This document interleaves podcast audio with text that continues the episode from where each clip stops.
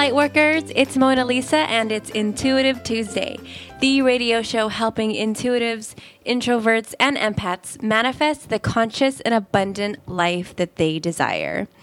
All right, so I was super motivated to write today's podcast because I wanted to shed some light on the very unsexy part of being a successful woman entrepreneur because I don't think it gets talked about enough.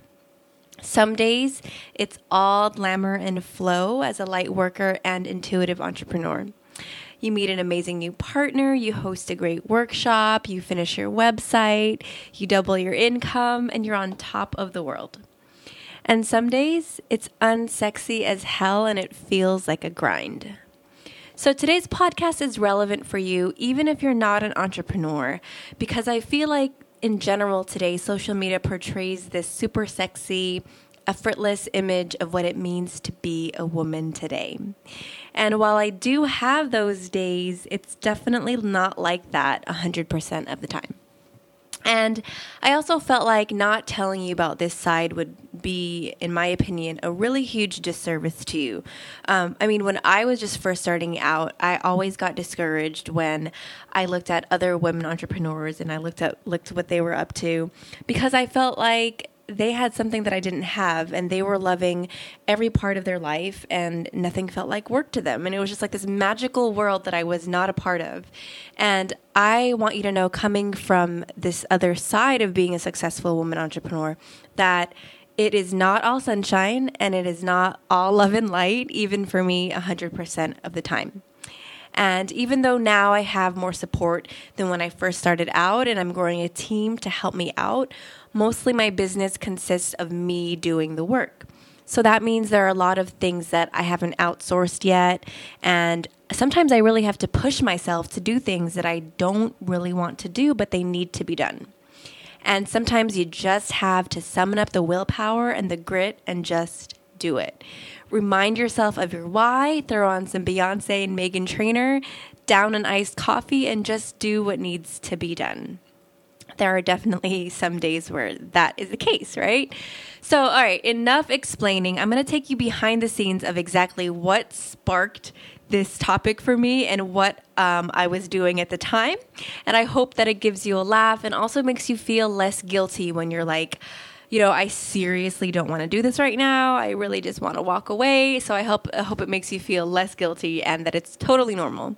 And as a side note, um, I want to admit that I didn't want to share all of this because I was afraid of being found out um, and being judged as not being perfect and not being super happy all the time about every single thing I'm doing. And I realized that this was a big opportunity for me to walk my own talk. Um, I'm always telling my clients to put themselves out there and be more genuine. And I'm not always like loving every single thing I do. And especially as an early day entrepreneur, when I was doing everything, no way I love doing everything. But the thing is, you have to get through it and remember your why. And you know, being always like hella happy all the time is just wrong and it's weird. So it's not even real.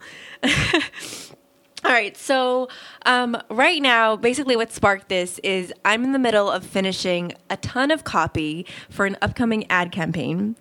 And it's a massive rehaul of everything that I originally did. Um, and it's all growth and it's all for the better. But let me tell you, I'm not super motivated to do it. And I have been honestly dragging my feet on it for two weeks. And I've been really needing to do it. And I'm like shoving it aside, shoving it aside. And today's literally the last day I have to do it. And as you can see, I'm writing this podcast instead. Um, so I'm, I'm doing everything else other than doing what I need to do. Um, and this this happens every now and then, and you have to know that this is so real to sidetrack and not want to focus on certain things. And it's really part of being an intuitive entrepreneur, especially one who is sensitive to energy and is subject to life's energetic ups and downs.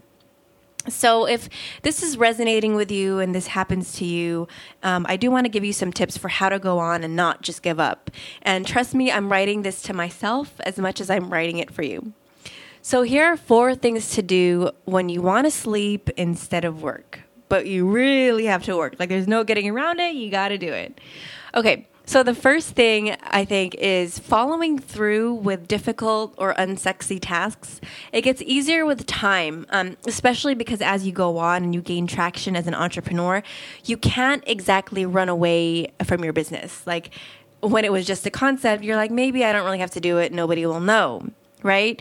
But when you're moving along in your business, it's accountability. Like literally today, I can't just abandon my project. Like I can't not send out an intuitive Tuesday if one week I didn't want to record one, right? Um, and this is literally this reason is probably the number one number one reason I'm not just going to call it a day and take a nap. I'm like I have to do this, and I gave myself a, t- a deadline, and I'm I have to do it because of my accountability to myself and my business. Okay, so my second point is that it's always good to keep in mind your why, like how I mentioned earlier. So, my why always ties back to my core desired feelings, which is a very core concept that I work with in my coaching programs, and I incorporate it in my daily life all the time. So, my core desired feelings are feeling wanting to feel love, radiant, beauty, free, and light. Specifically, I want more luxurious travel, more time spent with my husband. I want to build a gorgeous home for myself and my future children and my family. And I want to have a business that fulfills me and helps many other women along the way. So, this is what I go back to when I'm falling apart and I'm like, I don't want to do this. I go back to my vision and my why. Okay, so third, um, good planning usually helps to prevent doing things that you don't want to do.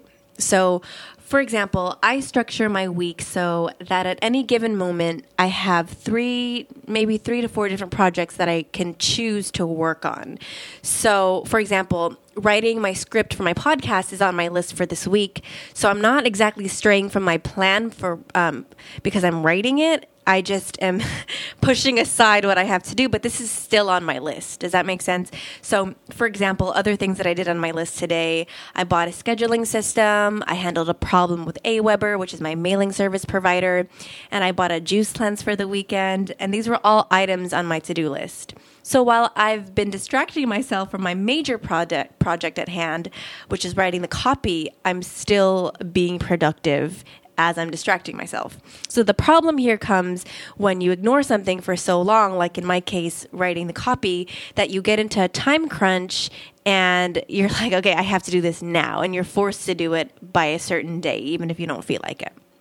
So that usually doesn't happen. It usually doesn't happen for me. I usually plan better, but this is one of those things where I just pushed back for a while. Um, and like I said, it happens. So if this is happening to you, go back to tip number one and two, and that those can help you out. Okay, so the fourth thing is it helps to be more aware of your energy specifically when know know when you tend to want to be more quiet and want to focus inward and when you want to go full force on your projects. Usually it's this cycle in the month. So if you can really tune into that and become aware of that it would be really really awesome for you to work with that energy instead of having to work against it. And if you're intuitive you definitely have this cycle of up and down that you can tune into so I have an entire whole free program at 7dayenergycleanse.com to help you do just that. So if this sounds like something that you'd love to learn how to do, definitely go there and check it out. Um, right now, I also know that the moon is waning, which means that my energy is much quieter right now. And I don't go as full steam ahead, full force as I do when the moon is waxing. So the moon and its cycles are also another thing to keep in mind. All right. So even though I just want to go to sleep right now, I'm going to pull through and I'm going to diffuse some peppermint oil to help wake me up and I'm going to plow through. My why is way too big to flake out on, and I really keep that in mind when things get tough and I really don't want to do things. All right, so I hope this was inspirational and insightful for you, my dear loves. And um, I want you to know that you're not alone. Please let me know that I'm not alone and let me know what you think on the blog over at monalisaandevilla.com and let me know in the comment section what you thought about today's blog. All right, so that's all for this week, Lightworkers. I hope that this has served you, and I'll see you next next week for the next episode of Intuitive Tuesday.